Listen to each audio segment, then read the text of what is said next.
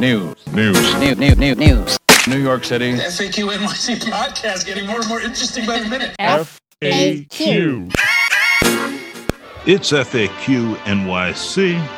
I'm Harry Siegel, Brooklyn, here with Professor Christina Greer, her office in Manhattan. Oh, well. Hello there. And Katie Onan of the city in Queens. How goes it? Oh, not bad. How are you guys doing? No comment. right.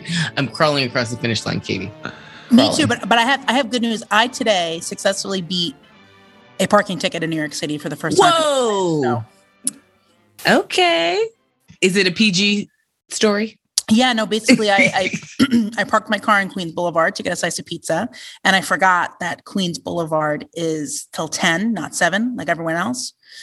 So the guy came out, he was just handing me a ticket, but I won't I mean, I'm not gonna get the guy in trouble, but he told me pay on the app or put it in because you have a six minute grace period. So basically, the guy who gave me the ticket um, told me how to beat it. He said, Do You have the six minute grace period.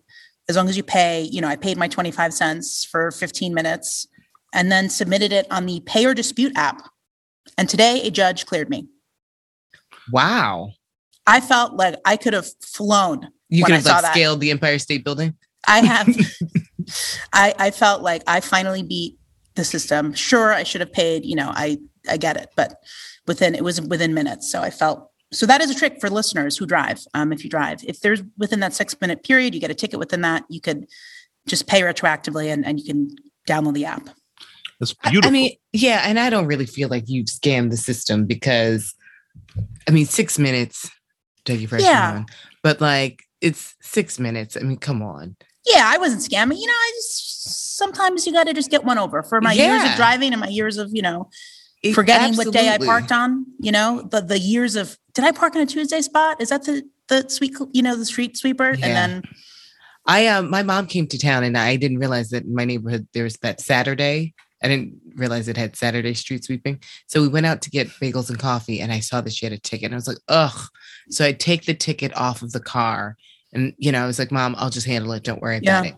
We go get the bagels and coffee, and I forgot we were still within that hour and a half window. So when we came back, there was another ticket. no. And I was like, oh, Chrissy, you're on some rookie New York nonsense. This is last year. And I was like, I've been in this city for decades, plural. And I don't, so yeah, I just, I had two tickets within like 15 minutes. It's brutal. P.S. Harry, I think we need to circle back. I saw an amazing play called Colored Water this weekend um, at the public, but it reminded me of when we had Ibrahim Abdul Mateen on the podcast many years ago, not his most recent visit, but the one when we were at the NYU studios. And he recommended that we all get our water tested and just call 311 and they will send out the free water kit. This play was all about Flint and the, the water crisis. Oh wow. So I did want to remind our listeners, um, 311 and you know, part of the Bloomberg legacy, which I will give him full credit for, was to protect our watershed and, and sort of protect the integrity of our water. So if you call, they will send you out a free water kit. I got mine within 24 hours. It literally took me five minutes. You have to run the water and just fill up the the bottles that they send you. They send you the labels, they send you the box. Everything is super easy, and you just throw it back in the mail, and then you get a water quality printout. Um, it's as much for you to know about your water quality as it as it is for the city to know about the quality of water in various neighborhoods. Um, because you know there's the city infrastructure that's underground. There's sort of the the pipes that lead into your buildings. Uh, and then there's the pipe that leads into your apartment, and they're trying to make sure if there are any issues, they can sort of catch it before uh, we have a crisis on our hands. So I strongly suggest I did it before, and you, Harry, Alex, and Adam were supposed to do it, and you didn't. And so now I'm reminding you so we can do it before 2022 so we can all go into the new year with clean water on our minds. I like it. Two years late on this homework. I'm, I'm getting it done now. You know what? I'm just going to call the girls. I'm going to call your girls. They'd love to do it. I mean, because it's literally you just let the faucet run for a little bit and then you put it in these two little bottles, you label them. Um, but 311 makes it super easy. All you do is put in your information and there you go. And they get to bust dad in the process for Right. failing to do his homework. I love it. And so in a little bit, we're gonna be hearing an interview uh, with uh, with Zellner Myrie. Uh, longtime FAQ guest, as well as uh, state senator and uh, head of the uh, the elections committee there about his new report on New York's elections and uh, the bipartisan disaster that is the Board of Elections, and uh, why all the good democratic reforms just uh, got hammered at the ballot. Uh, but before that, at least a few New York things to uh, take off on. Um, I'm going to run the list, and then you guys jump in wherever you'd like. Uh, we've got a new Siena poll showing Kathy Hochul way up uh, in the 30s, Tish James next at 16. Interestingly, the poll also, also shows that fighting crime in communities across New York is now the top concern of voters overall and tied for the uh, top concern of Democrats, even. We have the Blasio mandate madness um, as he's just kitchen sinking it on his way out with a new mandate for private sector employees uh, as well, by the way, as for five to 11 year old kids for a whole number of activities that would take effect four days before he leaves office. Businesses would have like get the actual guidance for what this means like a week before that. Uh, Adams has yet to respond. His friends at the New York Post uh, have an editorial today saying he should uh, reject this, which, given that relationship, suggests Adams may have already made that call. We'll see. And we have the city council speakers race, which is the worst. Um, as Katie was just saying before we came on, it, really is. Uh, it's all mysterious, and they have to have forms and pretend it's a public thing, but they're the only people who get votes, and it all happens behind doors. We don't get any disclosure about the money that's spent till afterwards. It all sucks. And the news is the Daily News is reporting, I believe, that uh, not Eric Adams, but all of Eric Adams' uh, peoples are um, making calls for uh, Moya that he should be the guy. Although they also mentioned that Adams would be cool with Brannon. Yeah, I know it's it's a it's a flurry of did you you know who's up who's down it changes all the time. I mean the reporting on it I find fascinating, but um sometimes I just think oh we'll know soon enough, you know. I guess you could say that about everything. I'll know soon enough. Just wake me up when time will tell. Yeah, time will tell. Katie Honan come with the hot takes. Did you know that time will tell? we'll no, know soon enough. Well, I mean, I do have a question for my two favorite reporters on on the call because is someone does, else on the call? No, go on, Katie, girl from Queens. I love it. Um, but it does. We've said this a few times. Every week, it seems as though there's a new kind of leader in the race potentially. Um, and I remember this from four years ago when when we went through this before. Do you one, do either of you have any predictions? And two, I mean, I read a piece today about Gale Brewer.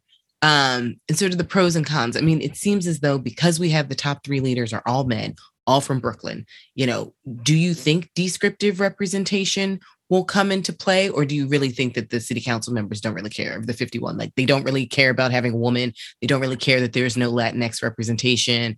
They don't really care that you know they'd find someone who's not from the bronx. Like how much will those factors actually play into the decision of the 51 because keep in mind for our listeners as we've said before the voters have nothing to do with this decision. It's just between the 51 council members. Yeah um i think they care about the representation but um you know, in, in speaking with some of the candidates for an explainer story we did at the city, it's um, I, I handled I spoke to Adrian Adams and Francisco Moya. They both touted their outer borough bona fides, and the last um, three speakers have been from Manhattan. Um, mm. I mean, diverse, I guess, in, in, that we had a Latina, we had a white woman, and a white man. Um, you know, LGBT for uh, Corey and, and Christine Quinn. But yeah, I, I think it, it, does matter, but I think there's just so much wheeling and dealing that at the end of the day, um, some of the things that are important to people kind of, especially demographic wise, go out the window if there's something has been cut or whatever, you know, some kind mm-hmm. of agreement. But yeah, it's just a, it's, it's a, it's like if you, if anyone's a college basketball fan, it's sort of like you check the net rankings every week, but at least that has a theory, right? Of like games won and everything. This just seems who's got the votes, who's got it. I don't know. And Maybe when exactly I'm, is their vote? January what? It's the first week of January, you know, whenever the first uh stated is. I haven't I don't know the exact date, but um gotcha.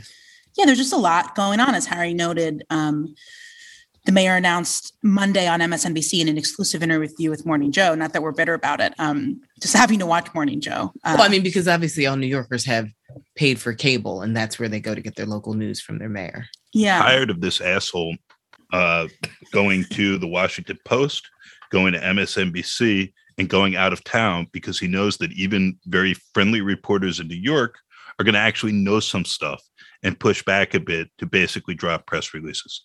Just just putting that out there. We're at the very end, but this is this has irked me for uh this has irked me for eight years. Mm-hmm. I just I can't keep using my mom's and dad's like Spectrum login to watch MSNBC. I watch it to watch you, Chrissy, um, when you're on. But hey, listen, I don't have a TV, nor do I have cable. so, but yeah, I don't watch me right. either. but his uh, his announcement was expanding the vaccine mandate to private mm-hmm. employees, uh, private employers, and expanding it to kids. And you know, look, I've heard from plenty of people, and these aren't anti-vax people necessarily, but springing it on people, giving them a few weeks' notice. I spoke to a parent last night whose kid goes to private school and is like, I don't, I can't make a pediatrician appointment you know, to get my kid vaccinated yet or, or all this kind of stuff. So that um, is a problem. And, and t- announcing it and then saying, but we'll have more details on December 15th. Um, it's uh, it's it's a lot. And Eric Adams has not been as supportive of these vaccine mandates. So everything could change January 1st when he's sworn in. Um, mm-hmm. You know, and we also have to view everything that uh, Bill de Blasio does as a possible campaign um, ad for when he runs for governor. Even on Monday after announcing it, he shot a very bizarre video on Fifth Avenue and Park Slope um, talking about the vaccine mandate, and he tweeted it from his Bill de Blasio Twitter account. So everything he's announced, whether it's the safe injection sites, um, a few hours later, in, in the case of the safe injection sites, he supervised injection sites. He, as he's speaking about it at his press conference, he sends out an email from the BillDeBlasio.com uh, campaign list telling people about it. So everything is just for his future gubernatorial race um, whenever he announces that. And within that, it's pretty clear his plan is to try to get to the left of Tish James and Jumaane Williams, which I might doubts about a whole number of ways. But it's interesting that you're seeing all these piles including uh, very recently Governor Whitmer in Michigan, backing off of the idea of mandates. And de Blasio, who knows he needs to hit some sort of inside straight draw to win this race, is actually betting on the virus and that the extremely assertive, preemptive stuff he's doing uh, will look wise in hindsight. And betting against the city and uh, the, the the idea of a full economic recovery in the process. And I say this, by the way, thinking that De Blasio, prior to these latest announcements, deserved a ton of credit for pushing city workers to get vaccinated, for sticking with that when the Post had you know front pages about yeah. how you're going to die in a fire uh, because uh, because uh, you know the mayor is a fascist, basically. He stuck with that. Vaccination rates went way up. People did not die. Lives were saved. Our infection rate is way better than the rest of the state. I think he actually comported himself very well and honorably for a long time. Yeah. And this just seems so cynical and uh, theatrical and, and, and ineffectual, uh, given, given that, that he, you know, this is not going to be left to him to, uh, to, to implement. Um, but Harry, I feel like the the phrase, the catchphrase for the De Blasio administration and his entire tenure is unforced errors. Like there's so many things that he's done. Where It's like, you know, we have given him credit where credit is due. I think that there's some really solid accomplishments he can tell, but then he'll take something that could be a slam dunk, dunk success and just take it too far or not far enough. And then he shoots himself in the foot. So it's like, you know, for the in many ways, it's like, okay, you're handling of COVID and making sure we have, you know, municipal employees vaccinated. It's great, safe, all that good stuff. But then he just, he does something else. And it's like, man, we're trying to support you, but you make it so difficult. And then, and then you add on every time I want to hear from you, you're on the international and national media and you, you're allergic to talking to the New York press to actually answer real questions from people from the five boroughs. It's just like you make your life more difficult.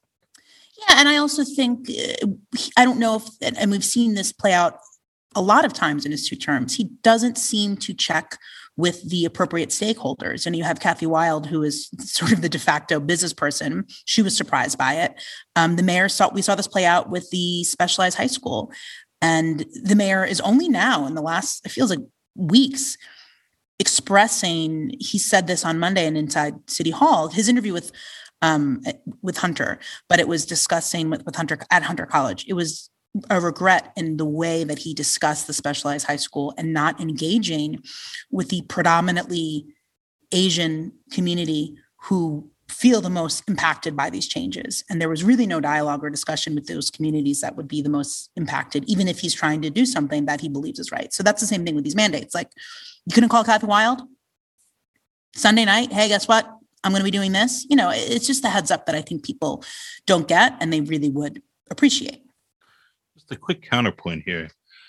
Two term mayor, you know, wins in a crowded field, easily wins re election once uh, the feds decide not to charge him uh, for his first significant crime set, um, in my view. There's a second one involving his bribers that, that's carrying over to the Adams administration in interesting ways. Um, and I think a lot of these pals have this shamelessness in which they're willing to gamble on positions. And if they end up a clown, they live with that and they just get up and do it again. So de Blasio going to Iowa, yeah, and like walking around by himself and you know getting all the way up to zero percent and back again. That's a beclowning. Um, but he doesn't do that if he doesn't see some land. And he is a very smart political operative, who I think is, is sort of a stoogey frontman for himself.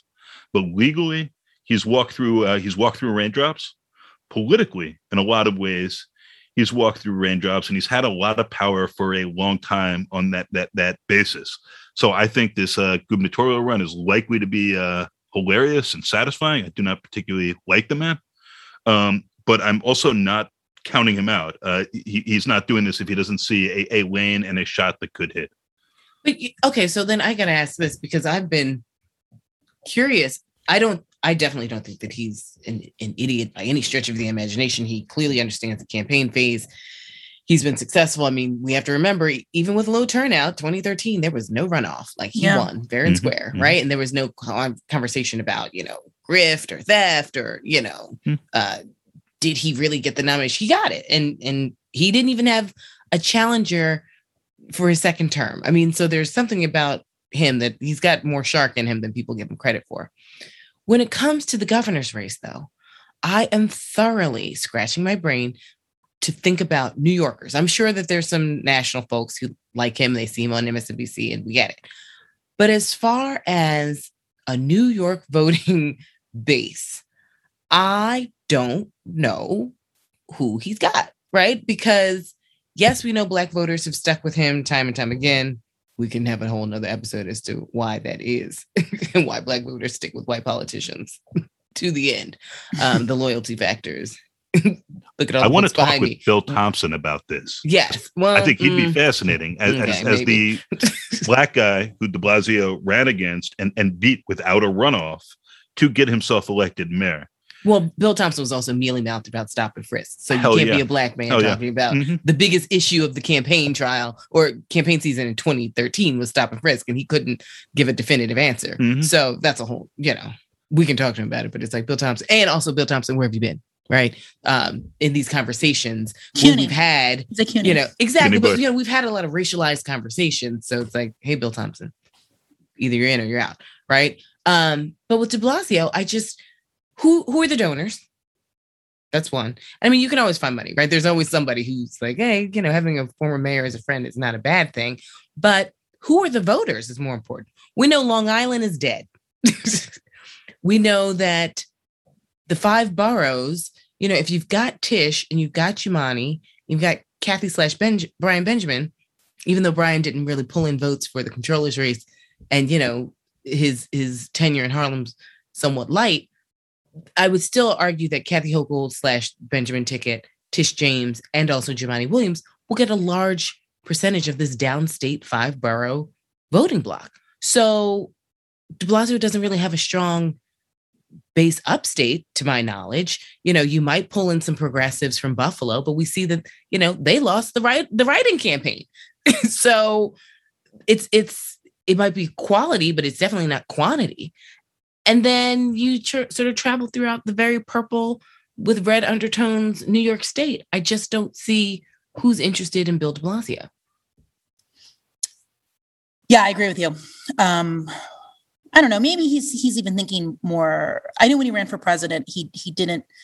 He said he did it to win, right? He was in it. He ran to win. He didn't run for anything else. But maybe in this case, he's thinking um, smartly, where he's like, "Look, I could do this. Get a little, spend a little bit more time in the spotlight while I find the next thing, like a rebound. You know, like let me just jump to this thing, the warm comfort of a campaign, raise some money."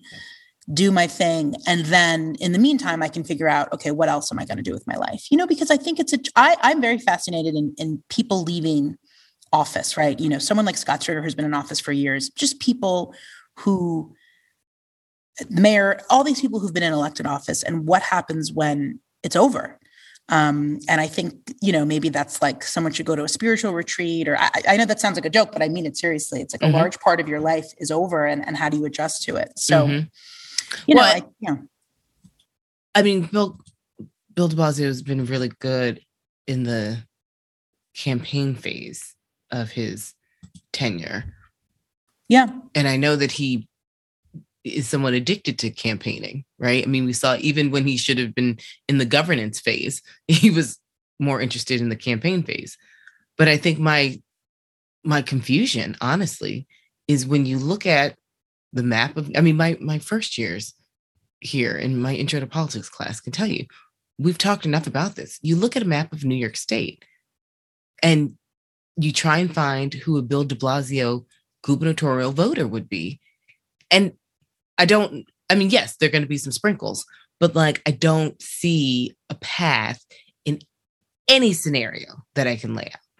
Well i mean one you know one extreme scenario but other than that no.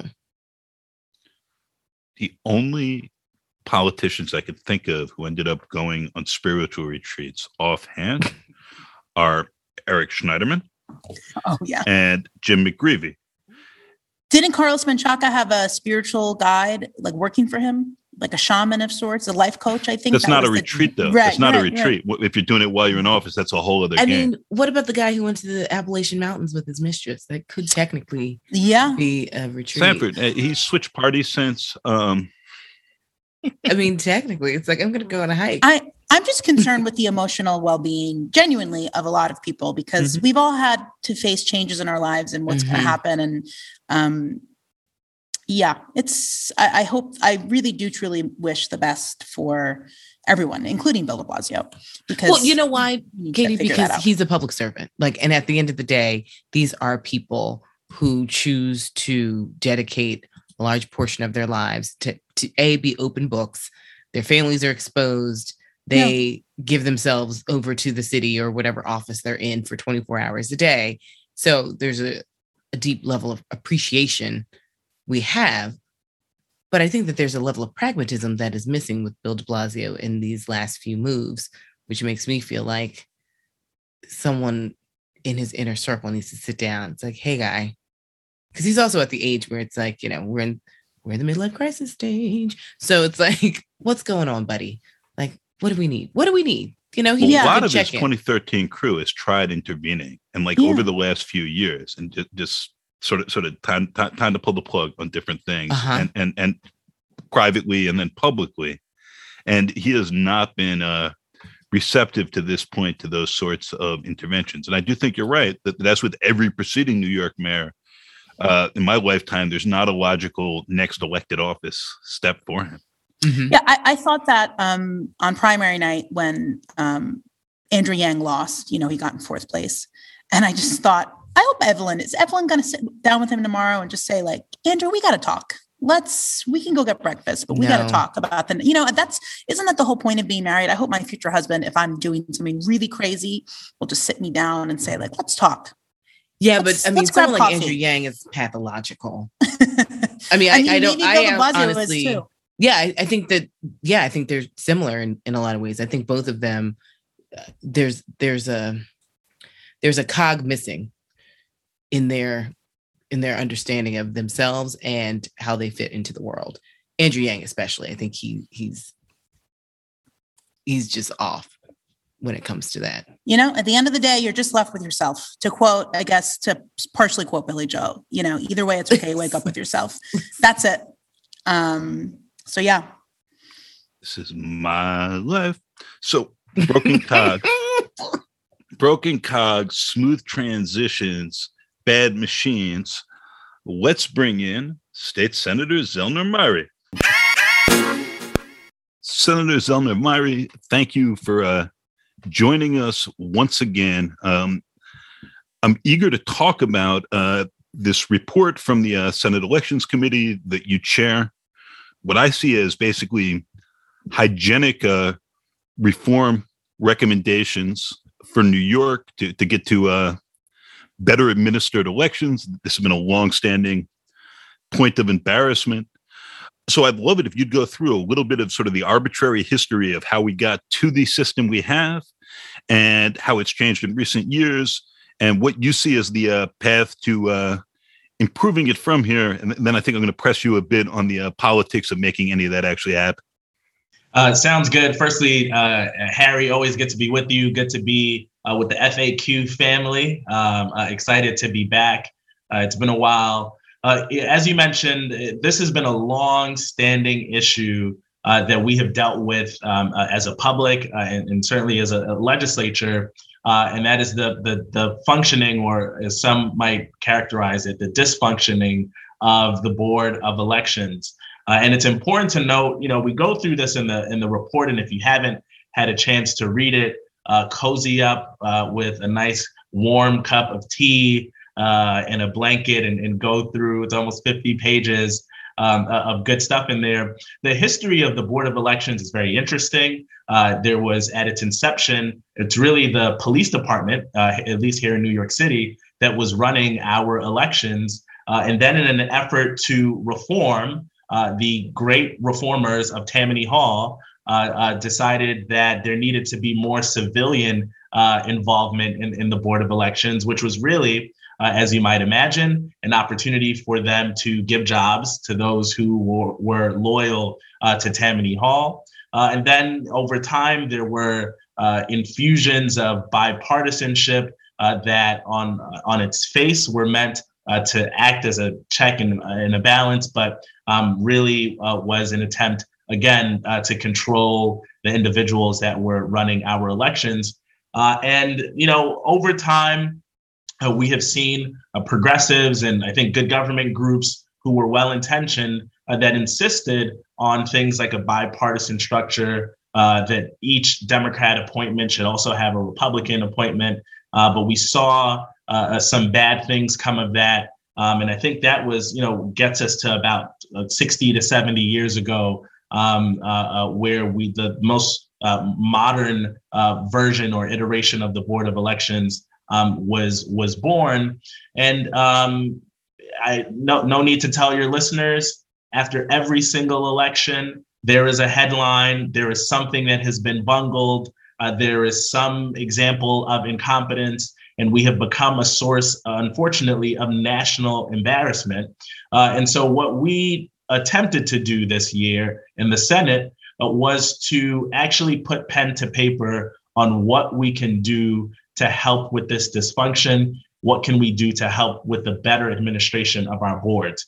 Uh, so it's you know it's it's a much easier and cathartic thing to rant on Twitter um, and I join in on those rants, uh, just to be clear, uh, uh, when things go wrong. But we went across the state, starting right here in Brooklyn. Uh, and then, you know, we went upstate, we went to Syracuse, we went to Rochester, we went to Westchester, and we concluded in Albany.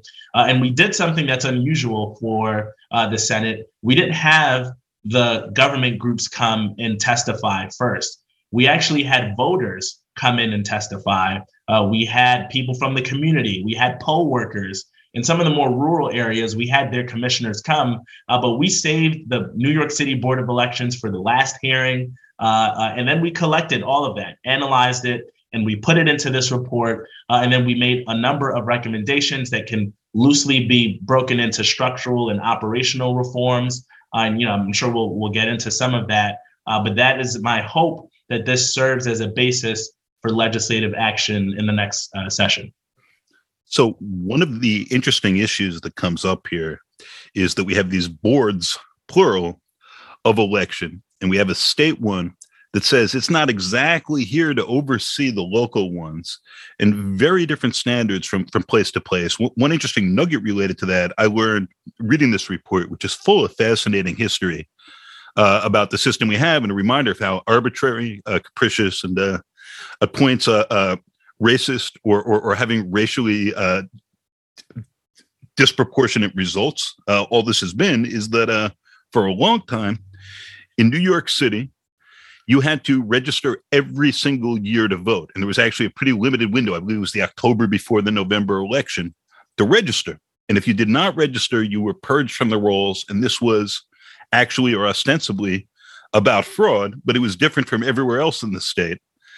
Uh, where, where once you were registered, you, you, you, carried over and, and could simply vote again in a way I, I think more people would expect. How, how much of this history would you say, and I think this has been a large part of your uh, your Senate tenure to date, uh, has, been about trying to uh, limit or uh, suppress or control who votes, and how much of this has been about um, fraud, which at various points in our history there have been real concerns about, and, and at other ones real scares about. Yeah, this is a really good point, Harry. So the instances of fraud um, at the board's inception uh, were not infrequent. Uh, these were, um, uh, uh, you know, as we talk about all the time, Tammany Hall folks who were trying to control who was coming out to the elections. And let me, you know, point out that in our history, uh, the groups that have been excluded once they have attained power, um, they then partake in some of that exclusion. Uh, and, and it's, it's, it's, a really ironic thing that speaks to the systemic rot uh, and, and, not just the individuals that occupy uh, these spaces and why we have to look at the, the entirety of the system. Uh, so, so that having to register every year uh, was was a control mechanism. Uh, so they knew who was coming out um, and, and, they and they knew who they could drive uh, to to the polls.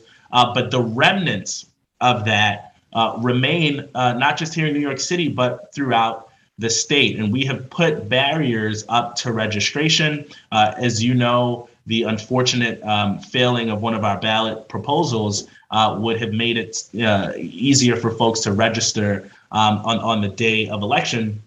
But even before that, just this year, in the New York 22nd congressional district, you had um, uh, close to 200 people who had registered to vote, did it the right way, no failure on their part, showed up to the polls and were told that they weren't registered to vote. Uh, and they didn't have their affidavit ballots counted either.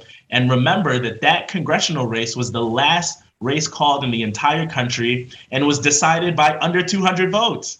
So, so we're talking about voter registration suppression not happening during the days of Tammany Hall, but happening right now here. Uh, and, and this is, uh, again, why it's important for us and why we thought it was important to look at the entirety of, of the history here so that we can not, not repeat it as we have been.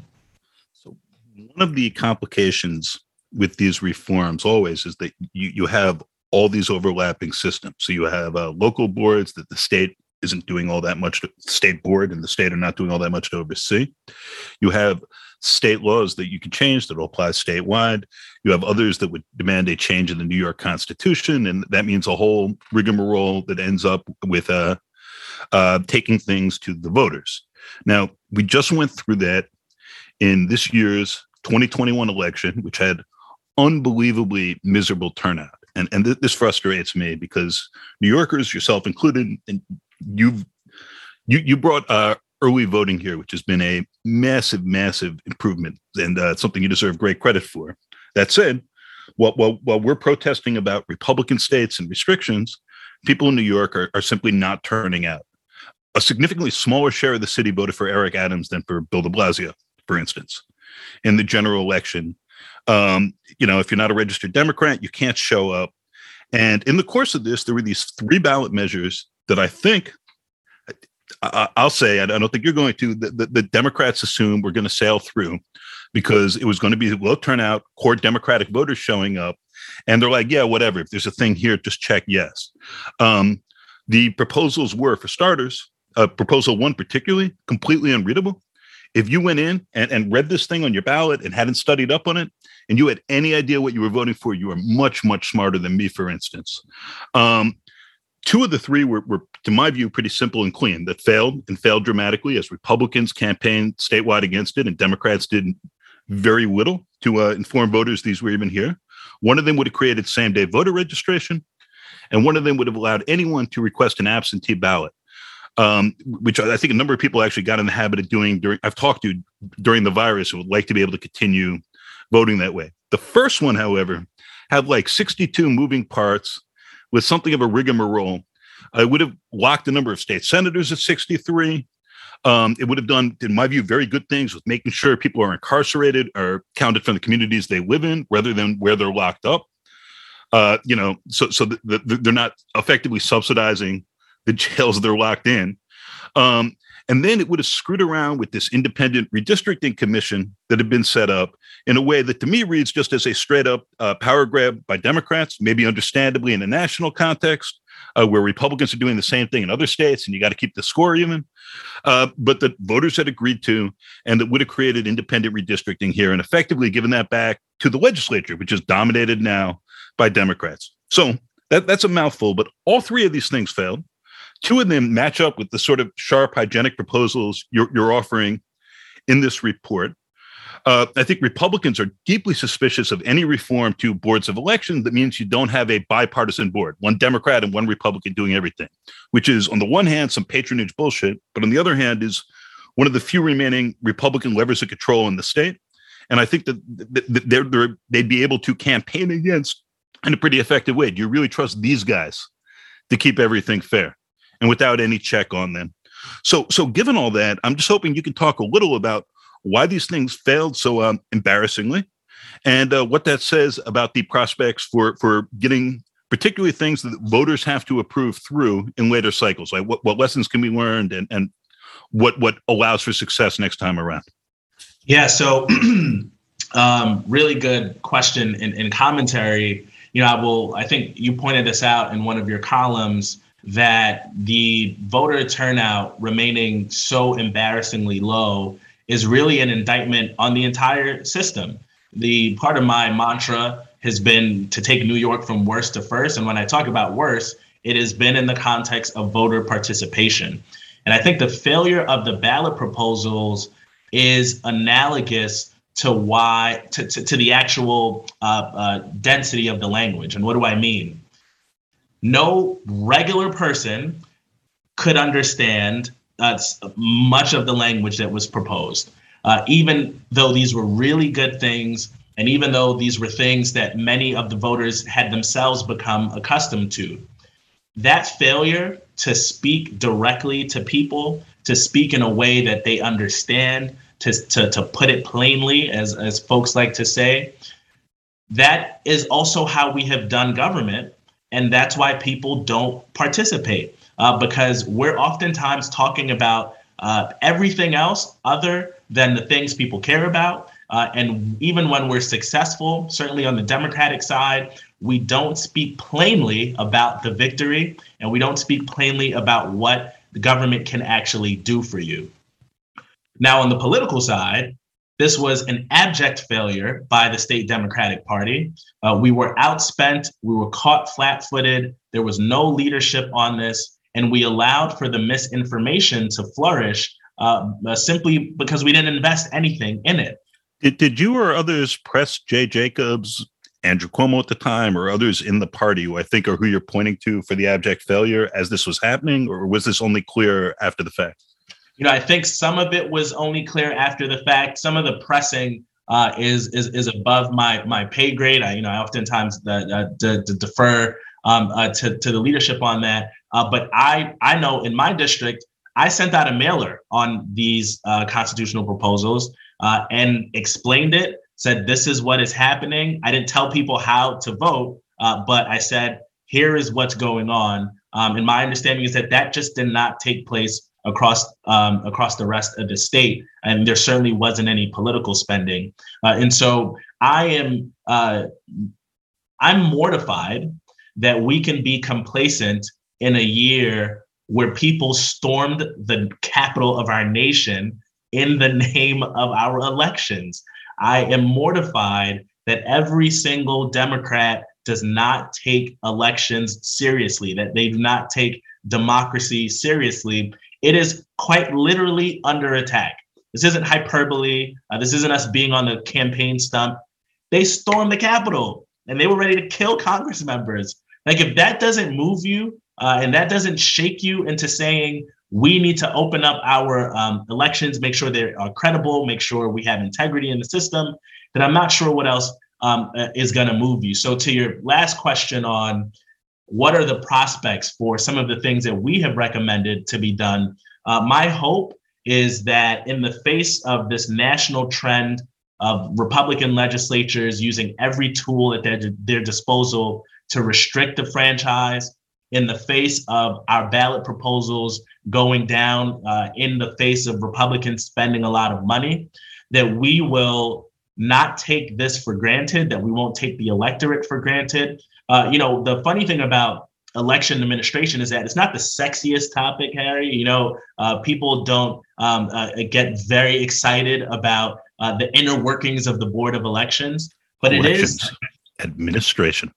Right, exactly. That was exactly. my sexy voice. Exactly, exactly. It's a elections administration after dark. Um, uh, you know, no, no, no, no one is listening to that, right? Um, uh, uh, but, but, but the problem is the administration of our elections. It is the operating software of our democracy. Right? It is, it is what keeps us going. It is the infrastructure on which everything else is built. If those things are crumbling, the same way we cheered for President Biden when we passed the big infrastructure bill, this is the same deal. This is the infrastructure of our democracy. This is how our decisions are made. So we better get this right because if we don't, Republicans will continue to use New York City as an example of incompetence, of potential fraud, of all of the things and all of the misinformation they put out. So I'm hoping my colleagues take this very seriously uh, because we need to move on it and we need to move on it now. So, so one of the asymmetries, as the report notes, is that Trump mocked uh, the New York City Board of Elections for screwing everything up and creating confusion yet again. And by the way, it's not like the other county boards in the state have all done such wonderful jobs. Um, and, and that's been successful for rallying Republicans nationwide.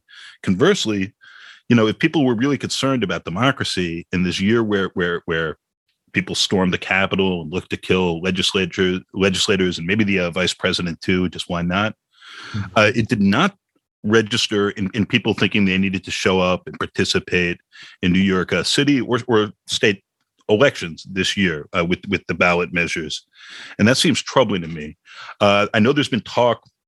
First off, I should mention this report specifically is about sort of sort of what I, I keep calling the hygienic process like just cleaning up elections, making sure they work, that you it's transparent, you can see see the gears, and this is functional, and it excludes other ideas for reforms as, as sort of outside of this scope. Uh, to me, two of the big ones are moving New York's elections, New York City's, to a uh, to a less crappy year. Uh, when there are other things on the ballot and consequently people vote, so you have less elections. And there are complications with that, in part because of what it might mean for smaller counties and places around the state where, where, where the, there are elections that are of great significance there get totally overshadowed potentially in that event. The other one, which I've written about, is uh, nonpartisan primaries. And my view is anyone with any common sense thinks this is a good idea because then you have a general election that's worth a damn between the two leading candidates right? And those can both be Democrats. California has the system. In New York, they generally very likely would be, instead of a joke of a general election, which is even worse after the reform I believe you helped pass, moving the primary to June. So we have less separate elections. But that means we're not talking about a, a joke election from, from June to November with, uh, you know, Eric Adams against whatever, uh, uh, clown man, Curtis Sliwa, uh, for these purposes. Um, my understanding is Republicans like having partisan primaries because they maintain some control over their own separate processes in a state where they have almost no power.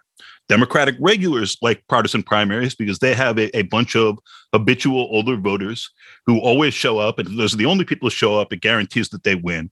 And progressives like this because they understand that the Democratic regulars are lazy, um, and and the, the, the, system is kludgy. And consequently, if you go out, do the work, and get just a few thousand younger voters in the district to show up and vote, that's enough to knock things over. But the, the end result is everyone seems staked who has political power now in keeping a system in which fewer people, significantly fewer people participate than otherwise would. And we have significantly fewer actually competitive elections. And I, would just be interested in your thoughts on that and the prospect of that changing in your own position. Yeah. So, um, you know, I think I think we we we we disagree a little uh, on the on the on the nonpartisan elections, and perhaps I'm not uh, entirely objective there uh, because I I have to run in these uh, primaries and and these elections, you know, and I think there's something to be said about individuals knowing uh, the brand of the party and knowing uh, what that individual might stand for, even if they don't have uh, all of the information readily available to them. But you can just have their name on the ballot, like like they do in California. So so so you know, I, I would be a Harry Siegel dash Democrat if I was crazy enough to, or honorable enough to run for office. uh, both both crazy and honorable. Um, uh, and and and so you know, I, I, think I think that that that merits a, a, larger discussion. But but I want to hit at a point that I think you're making um, uh, that I've also heard in the election administration uh, context, uh, and that is this requirement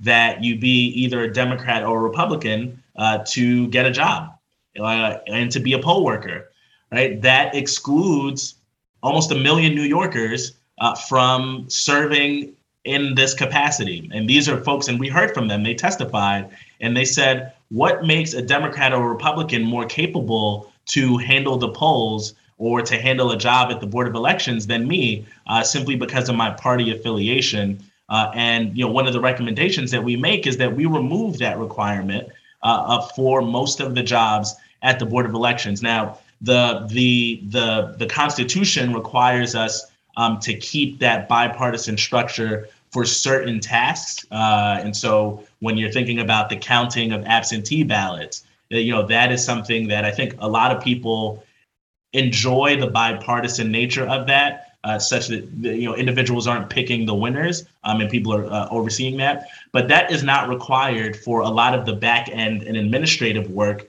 uh, that any qualified individual or poll worker uh, should be able to do. So I'm hoping that we see some movement on that and you know, the interesting thing about the elections and off years, I couldn't agree more uh, that it has only served those um, uh, who who had the institutional power.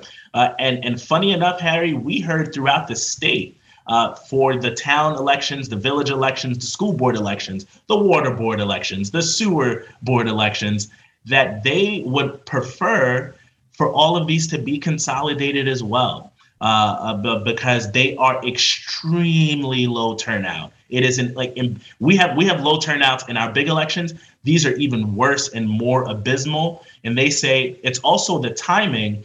There are there are counties where you can have a, a, a board election in March and then have a sewer election in April, um, and then have a town election and village election in May, and then have the primaries in June, uh, which it just completely nonsensical, a waste of resources, and also encourages voter fatigue. Uh, and so we, you know, that is, I think, something that we're hoping to move on. Uh, it's a recommendation uh, of ours, and, and I and I think that um, it completely makes sense to get more people involved. And then, and maybe we we, we should just stay tuned on the nonpartisan uh, um, uh, primaries or general elections.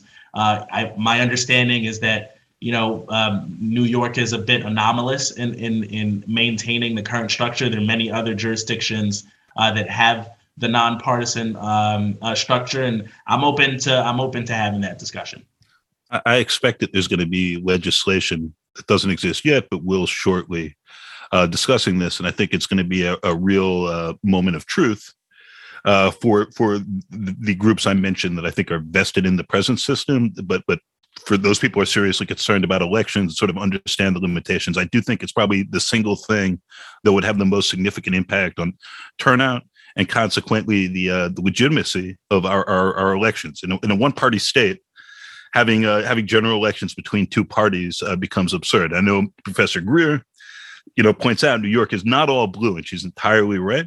Uh, New York City isn't even all blue, but it's it's close, and and it's just helpful, I think, to have you know contests that pit two viable candidates against each other and force each to respond to the uh, to the other. Um, Senator Myrie, we always appreciate your time. I don't want to take too much of it, but I, I do hope that you'd go through the uh, so, sort of the, the, the big recommendations you have at the end of the report, and uh, tell me outside the uh, scope of the report what you see as the uh, most important uh, uh, potential reforms or changes you, would like to see in the coming years, and as you keep working on these issues. Yeah, so you know, I will um, uh, be very brief because the the report I think does a good job of detailing and explaining uh, the recommendations. But the overarching themes for us are transparency, um, uh, uh, uh professionalization, uh, and really accountability. And so, when you you know you've mentioned a, a number of times, Harry, the state board of elections actually doesn't serve as an oversight entity for our local boards. And so, what ends up happening is you uh, one board conducts business this way and another board does it the other way. And even within new york city our borough offices have different processes. There's no standardization. Uh, and so uh, we recommend that the state board or some other entity you know in 36 other states they have a secretary of state that handles the elections. Um, so that's worthy of conversation. Uh, but some statewide entity that will standardize the process for all of the boards uh, that will train the boards on a regular basis. The commissioners themselves um, are not subject to any training, testing. There's no qualifications uh, uh, for uh, commissioners. It's really at the whim um, of their political patrons uh, who appoint them. And there's no way for the public to then hold them accountable and say, you're not doing your job let's remove that. Uh, and so we make a number of recommendations, both in New York City and outside of New York City, that the appointing of commissioners uh, be subject to hearings in a transparent process.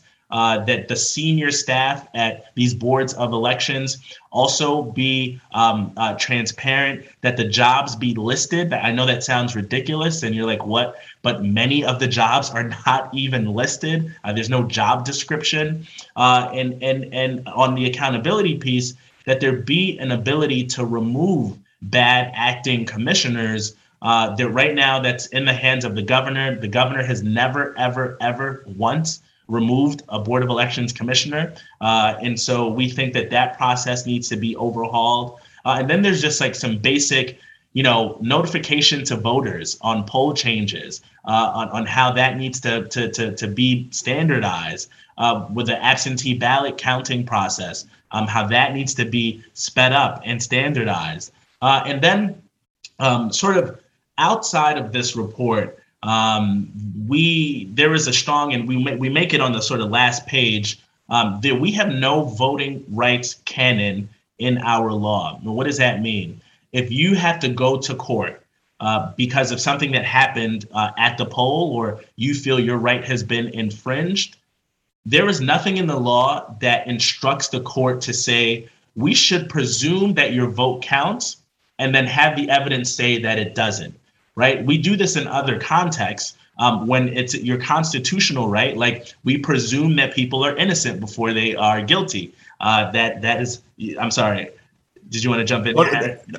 I, I, I, this was on my question list. Uh, so, so the way it's listed in the report is shift the burden of proof from voters having to prove new election laws or rules are discriminatory, instead requiring jurisdictions or board of elections to prove uh, that they are not. So, so this has been a very interesting era for concerns about uh, disparate outcomes, uh, among other things, much more broadly.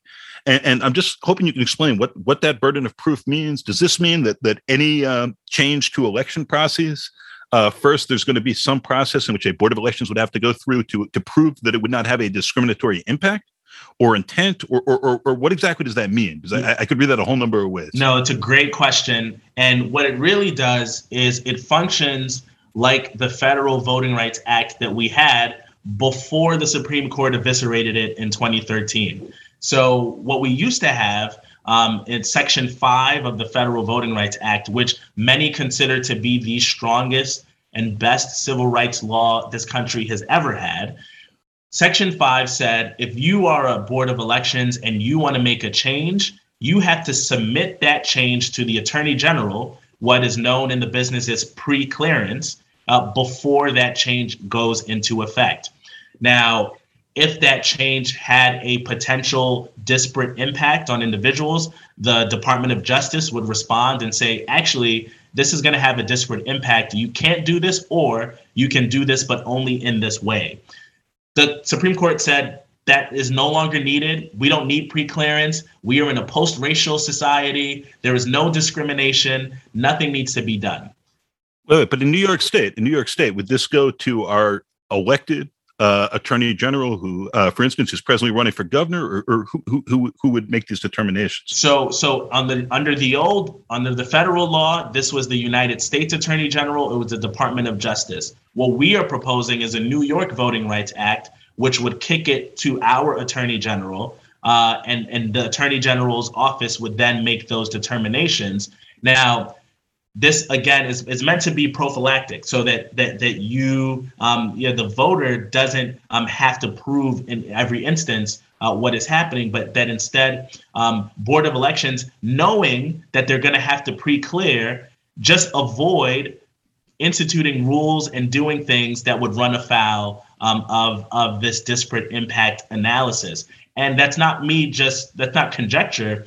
After the voting rights act passed um, in 1964, we saw a massive change in how our elections were administered and the protections of people's rights. Uh, and we saw in 2013, when it was struck down, a massive increase in voter ID laws and changes and restrictions to the franchise. And so, uh, my hope is that we can pass a New York Voting Rights Act. Uh, we have named it after John R. Lewis, um, who, uh, many of your listeners know, was a champion uh, and a legend in this space. Uh, and my hope is that we can get it done. We often think of voter discrimination as something that is cabined to the South, uh, but it happens right here in the state of New York. We mentioned the New York 22nd earlier in the program, uh, but in Schenectady and in Rochester um, and in other parts of Long Island, there have been instances where we have had to sue as a state because of the discrimination happening in this context. Uh, so my hope is that we can get that across the finish line in addition to uh, all of the recommendations that we've made. Last, last question here. So, when you want to get rid of these bipartisan boards and replace them with uh, competent administrators, uh, another way of saying that is you want to take people's money away. And it's a handful of people who are getting a lot of money, and an even smaller handful of people who are deciding who gets that money with the non listed jobs. And my cousin Frank knows this guy, Charlie, and such business. So I, I, don't even have a back of the envelope sense for the whole state of what that is. But let's say, if just for conversation, we're talking about fifty million dollars in uh, in nice salaries and benefits, and uh, this is what he'll be doing for the next uh, twenty years for I don't know thirty five hours uh, a, a week, thirty five weeks a year or so. Good jobs. Do you have a, uh, and I'm sure you would not frame it this way, any sense of a potential uh, bribe pool?